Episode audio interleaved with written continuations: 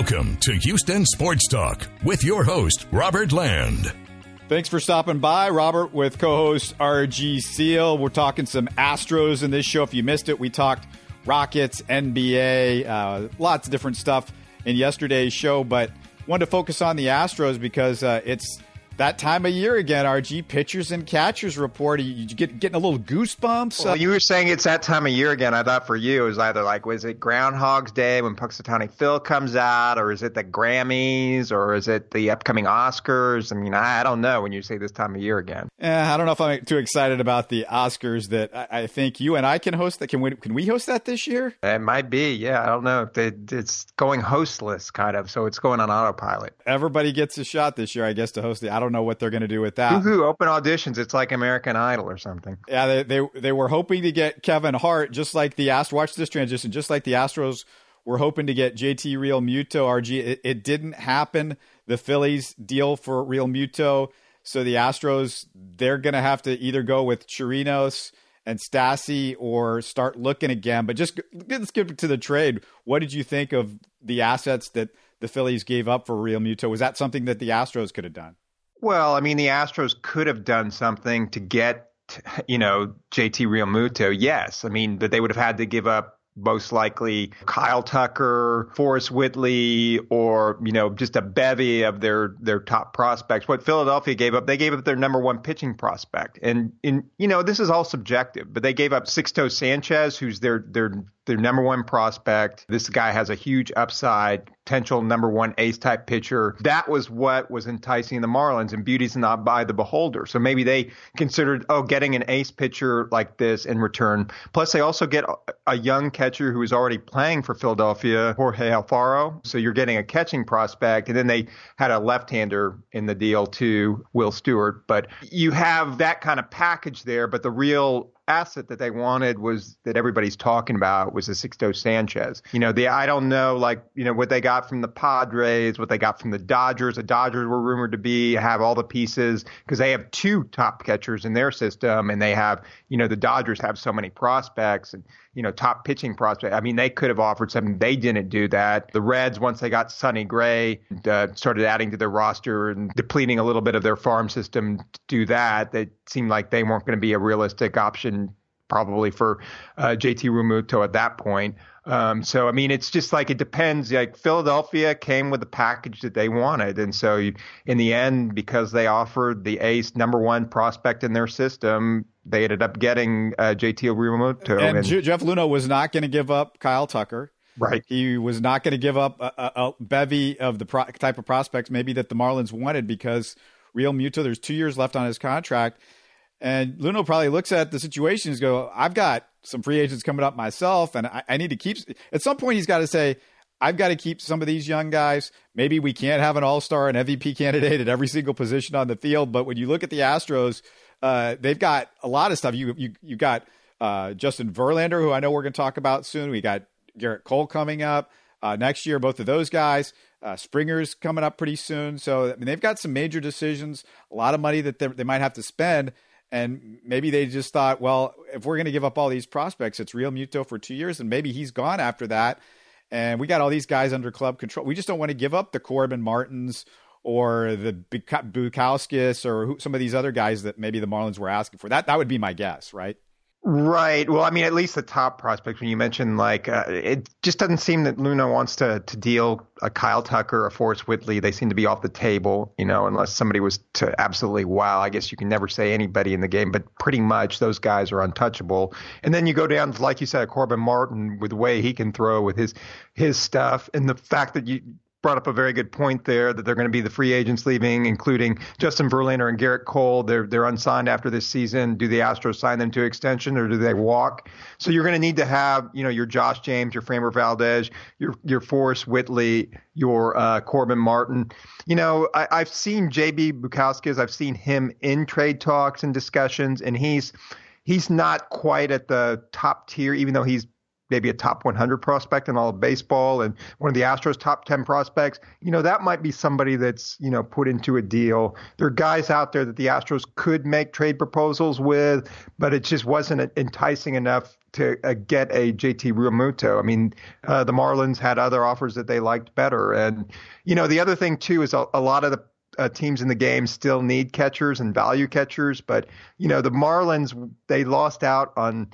Uh, or they felt like because Christian Yelich left last season and became an MVP, that they're we still don't know the prospects that they got back from the Brewers, but a lot of people it was perceived around baseball that you know, I mean, when you trade away an NL MVP who's a young player, still many years on the contract, the, the the Marlins got taken in that deal. So this time around, they knew they had an asset that was prized by a lot of clubs that wanted a catcher with two years of control. So they were going to take their time and they were going to take the what was the best offer that they saw available for them out there. And so that's why that happened. Speaking of uh, offers, not a lot of these free agents are getting offers these days. I mean, Keuchel, Marwin Gonzalez, they're still out there.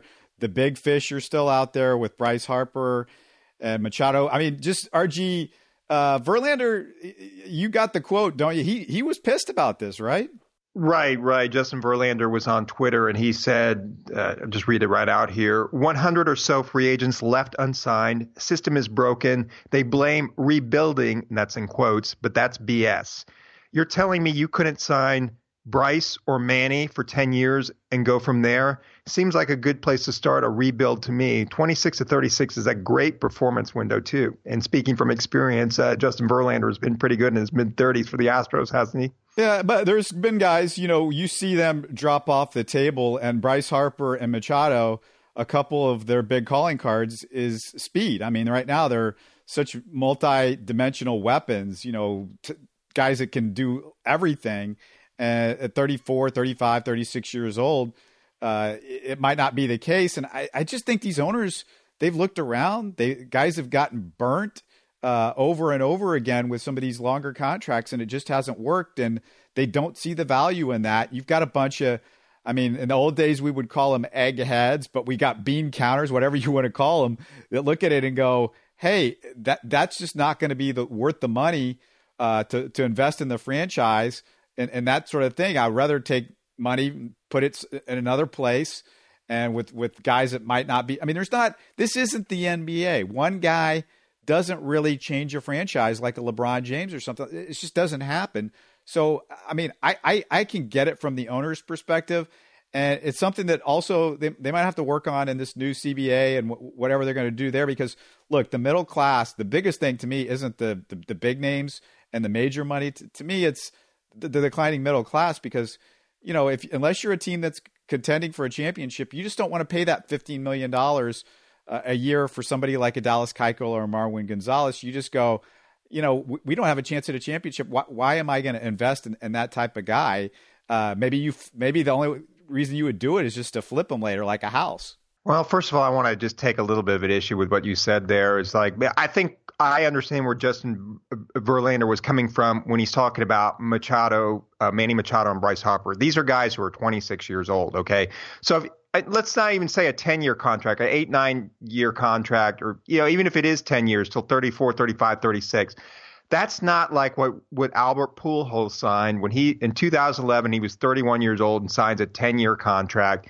You know, to play with the Angels, or when Alex Rodriguez was 33 years old and signs a 10 year contract, or Barry Bonds, or whomever, you know, you had these, you know, 10 year contracts with guys in, already in their 30s. These are guys that are going to be in their prime. That was his point. They're going to be in their prime over the duration of this contract. So even if you're talking about tailing off as baseball players 33, 34, you're getting eight, you know, at 26 year old, you're getting eight years out of this player. Uh, you know, in his prime because I mean, really, guys. Uh, I mean, still, even if you're talking about, there, there's still very a lot of produ- productive players. Like you said, maybe their stats start to tail off, but you're getting their prime years 26, 27, 28, 29, 30, 31. You know, five first five, six years of the contract, they're going to be their monster years. So you got to put that value into it too. And I, I mean, so I think for these type of players, the contract is out there.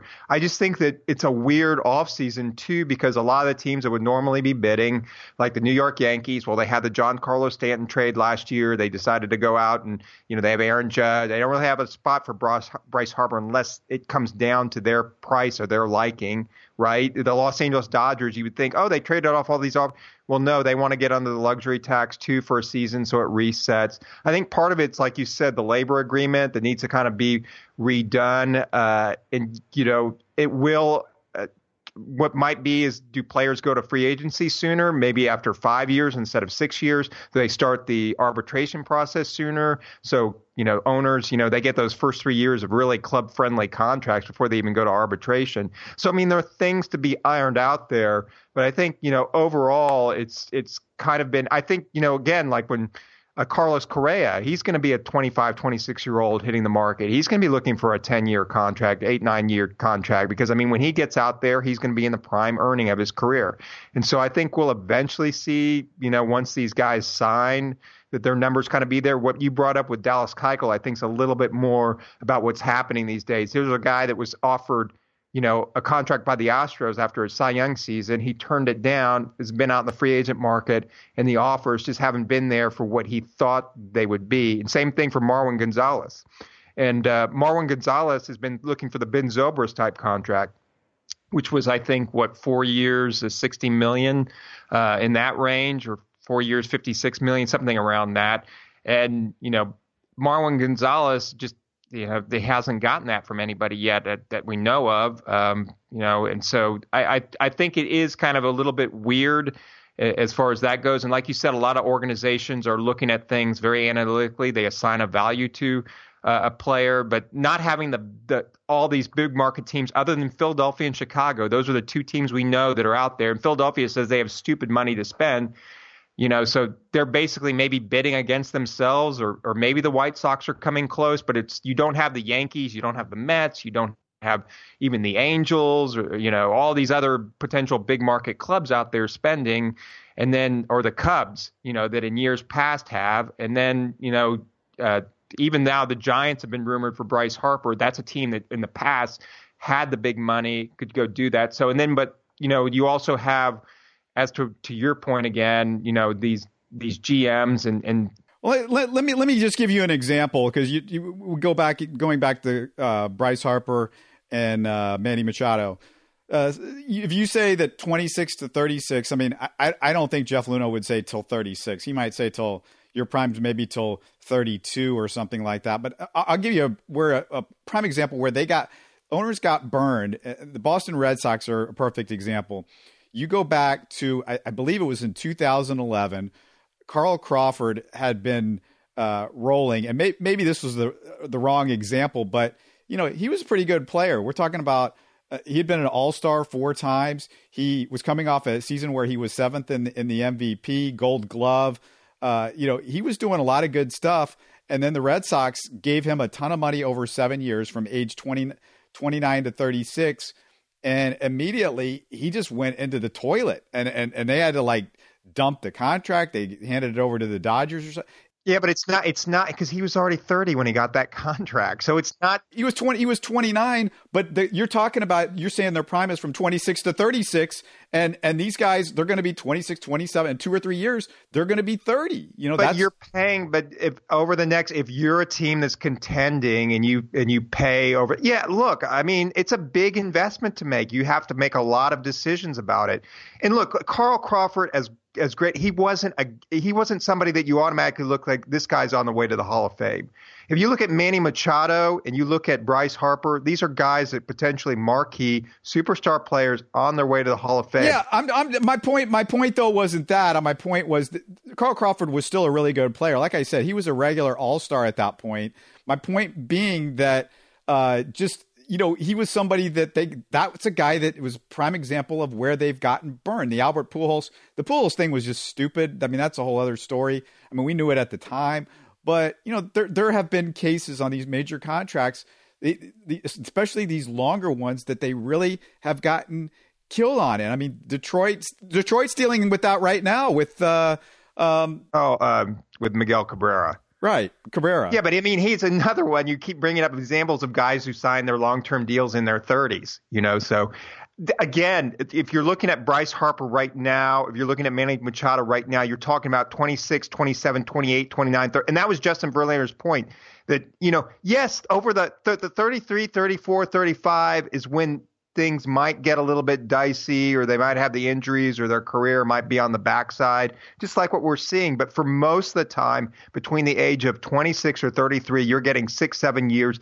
of their absolute prime. So signing an eight, nine, you might have to sign, not saying you have to have a 10 year deal, again. I mean, but you might have to sign an eight or nine year to get that player to come to you because they're they're basically trading away saying we're not going to be, or they could sign a, a short term contract where they ask for 35 to 40 million a year, maybe for three years and become a free agent again. But from what you're saying now with what the GMs are, maybe they do want to lock it up now and get that long-term contract because if they if they say okay over the next three years we make a hundred 120 million we sign a three-year deal you know for almost for 40 million a year or three years at 100 million a year whatever it might be and the average annual value is 30 35 40 million whatever just because we take a short-term contract well then they're coming out on the market as an almost 30 year old and they aren't going to get the same kind of offers because as we've seen with age and performance uh, the, you know that that uh, is going to affect contracts for players to uh, advance to that age in their career. And that's actually something that's coming on with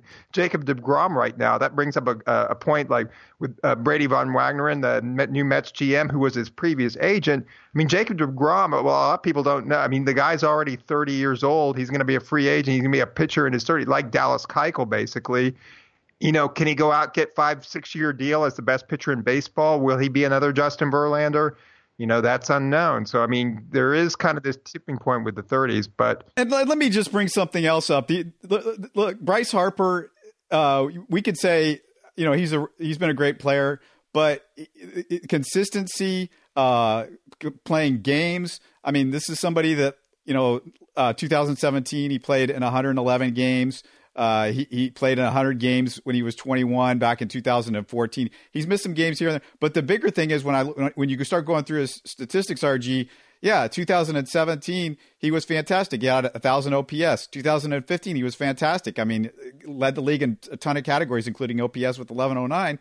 But in 2016 he it was eight four his OPS was 814 and he didn't have that good of a year. Last year, you're coming into your free agent year, you would think He'd be at the top of his game. He had a great team around him.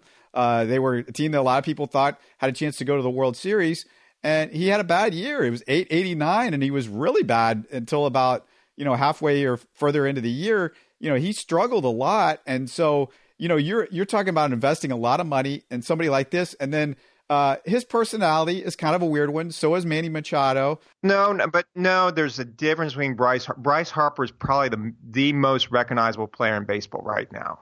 Uh, maybe Aaron Judge might be the other one. No, yeah, I think Aaron Judge would be number one. Well, but I'm saying Bryce Harper is huge. He's a guy that's known outside of baseball. I mean, you saw him on stuff, you know, like uh, he's a guy that is one of baseball's biggest marquee names, even more than a Mike Trout, who's been the better player. I mean, if you're walking down the street, you recognize a Bryce Harper. You know, that's uh, he's one of baseball's big names. That that's all well and good. I don't I don't want to spend a lot of money on big names if the guy's not producing on the field. It's not there's no point. But he has produced on the field. There's a 2015 NL MVP. He also has he's only 26 years old, so you are kind of buying into the future. He has all his home runs up to his point in his career. Just to, uh, like you said, 2017 over a thousand OPS. There are going to be teams out there that want this guy because of his sheer talent. This is a guy that you know has been waiting for this day, waiting for his free free agency, you know, to come about since he signed first with uh, the Washington Nationals and got up to the big leagues at such a young age. So this has been an opportunity for him. And there's going to be some team that that pays him, you know, and it's going to be kind of like what we, I think, you know, what we kind of expected. I don't know if it'll be the length or the duration. Maybe again takes a shorter contract with, you know, more money per year to, to, to make up again if he goes out in the free agent market as an almost 30 year old uh, in a few years, let's say that. Or maybe he just takes, again, what Justin Verlander said, maybe you buy because you're getting this guy's prime years between, you know, 25 and 35. You do offer the long term contract. I think that it's a little bit different for these two guys, but I would agree with you. I mean, you don't want to sign somebody to a 10 year contract if they're the 30 year old You know, that that's just not happening these days. 30, 31 year old and, and they've, you know, piled, they've got a lot of mileage on their MLB career and it looks like that they could be declined. Yeah, the the Miguel Cabrera type contract, that wouldn't be signed today. You're right. Uh, uh, the Albert Pujols contract, not going to be signed today. I mean, these players wouldn't get those offers now. That's something that we've seen that's a shift in baseball. But I think what I think the point with Justin Verlander was is that, you know, the 10 year contracts, the nine year contract, these kind of contracts can work if the player is entering free agency as a 25, 26 year old. And believe me, the Astros are going to have to face this with both, uh, you know, a, a Carlos Correa, because there's a guy who came up to the big leagues at a very young age. He's going to be hitting the, the, the, the free agent market at what, 26, 27 years old? Right. Yeah. Uh, Bregman, people think of him as young, but of course he went to college. So, you know, he was more like you know 22 i think 23 or something i mean he's he, he's going to be hitting free agency closer to 30 and and springer because they held him out it's going to be you know post 30 so yeah. Yeah so i think the big one for the astros that'll be similar to this will be carlos correa and look carlos correa's had injury problems in his career uh, and you know but he's a ph- phenomenal talent so if he hits the free agent market and you know, who knows? Hopefully the Astros win another World Series or two and Carlos Correa's there and, and, you know, he's just kind of like coming into the prime of his career. I mean, that's going to be a tough decision to make, you know, because he's going to want that long, you know, nine or 10 year contract. Last thing I want to talk about is just kind of, you know, loosen things up a little bit, RG, is we, we were planning to get Brian McTaggart on the podcast this week, but uh, unfortunately, uh, he, he dealt with some uh, serious family issues over the last few days, but heard he's things are going better. He's he's out at uh, Astros uh, media day and, and, that kind of thing. But uh, and we're gonna have him on the pod in the not too distant future. But speaking of McTaggart, RG, he recently wrote a story called "The Ten Players You Forgot Were Astros." Doc Gooden would he be one of them? Yeah, I was gonna I was gonna ask you before I go down the list. You, any guesses here? Doc Gooden was one of them, exactly. Yeah, I mean that was the one that I always remember. It's like, hey, do you have a doc? I mean, the same one with that, you know, Sid Fernandez. That was another guy that you know had that that brief kind of like. Oh, uh, that's a good one. I don't I don't even remember Sid Fernandez. Is that right? Yeah, no, he was on the Astros for a little bit too. So it's like a couple of those guys from the '86 Mets. Yeah, Dwight Gooden, uh, Vinny Castilla was on his list. He had a pretty significant impact though with the Astros when he did get Vinny Castilla. I mean, he had been with Colorado all those years, but he when he came over to the Astros, he was on that uh, you know with those teams with Berkman, Bagwell, Biggio. So I mean, he he had a impact when he was over here after he got to him. So he wasn't here for like a Doc Good made a start or two and then he was, you know, done. Another name that he had on there was Miguel Tejada, but how, how could we forget about Miguel Tejada, RG? I mean, come on. Yeah, I mean, these are guys. It's like to me, it's more like guys you forget about who are Astros. This guy, oh, that's right, he was there for a month and then was released, or like a Jesse Barfield. Remember, he comes to Astros camp and then doesn't even and you know make make the team or anything. But it was like that was the type of guy that you were like, oh, for years the Astros tried to get Jesse Barfield, then he finally is there, and and and, and he put Curt Schilling on the list. But I mean, you you and I remember that it was a huge trade because Glenn Davis. That's a good one though because he was a bullpen guy. He was uh, he was just there with the Astros for one season. He was kind of in the you know he came over with the in the, in the trade for Glenn Davis with and Pete Harnisch ended up being kind of the guy that oh okay that's the guy cause yeah fa- fantastic. It turned out to be a fantastic trade because he also got Steve Finley in that deal and you you put Finley Schilling and Harnisch and then Davis you know dropped off the the map after that. He had injury issues and he was never the same but you know Schilling was a guy when they when they dealt him I remember thinking no that guy looks pretty good. I thought we should keep him around a little bit.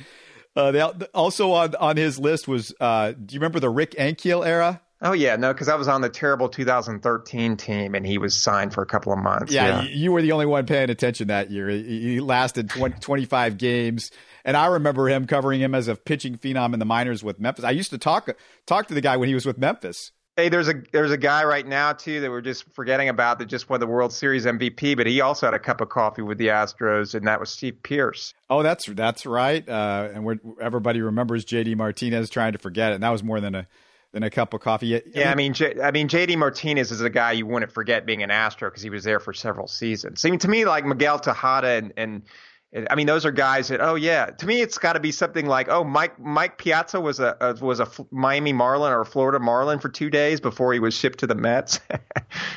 yeah, I mean, he he has on here Don Sutton and Buddy Bell. I mean, I remember both of those guys really well. Uh, he has on here Ron Washington. That that's somebody that I, I you know, he, former Rangers manager, you know, also accused of sexually assaulting a reporter, which is I'll give you I'll give you one that people forget about was an Astro Aaron Boone. New York Yankees manager. McTaggart's got him on the list. That's one of his one of the guys. It's got to be somebody that was there a season or less that you kind of just forget about. Not somebody like Miguel Tejada that was there for multiple seasons, or you know, to me that's to, that would be my kind of qual- requirement for selecting somebody. Even better if they were there like a month or, or just a few days. I, I, think we should create our own list, RG. I was thinking about this of the pl- 10 players, uh, you know, instead of the 10 players who you forgot were Astros, I'm thinking of the 10 we would like to forget as Astros. Uh, anybody on that list for you, you would like to forget that they were Astros? I think we mentioned one on one of the previous shows there. That, uh, you know, like Jason Jennings, and uh, you know, unfortunately, great great guy from from Baylor and everything, but was just as terrible as an Astro. Woody Williams. Woody Williams, another uh, signing that was bad for the Astros, and Ka- Kaz Matsui. Kaz Matsui. Wow, you're just naming all the disasters here. It's like that's not what Astro fans want to hear. I think let's leave it on more of a positive note. It's you, like, don't, you don't want to talk about Brett Myers or Dan Miceli yeah. or Jon Singleton or Brett Wallace. Oh gosh, oh man, Robbie Wine, Buddy Biancalana. yeah, Jeff Juden. Uh, I'm, I'm, pulling pulling old school. Modern Astro fans would, would would point out maybe Ken Giles. I mean, well, Ken Giles at least he was effective for part of it before he kind of like lost it in the postseason, and of course he had the where he hits himself and was traded uh, last season. But I, I guess ending more on a positive note, or at least like as we said, pitchers and catchers report this week.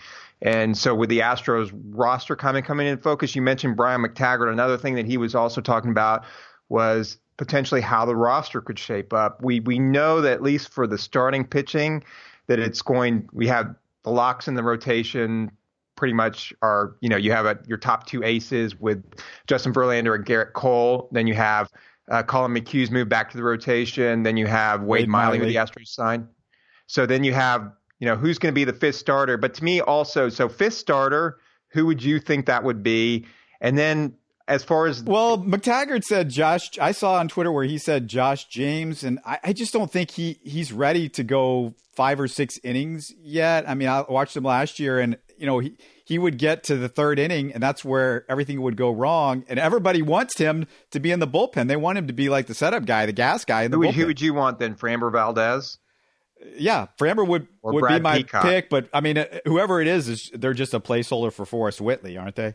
You know, you got to look and see the rest of the staff and how they pitch. I mean, it's not going to be uh, just Verlander or Gerrit Cole. I mean, if one of the other guys struggled, because Miley also in his contract, he gets incentives based whether he comes as a as a starter or as a reliever. So I mean, there's a lot of kind of wiggle room there. We don't know.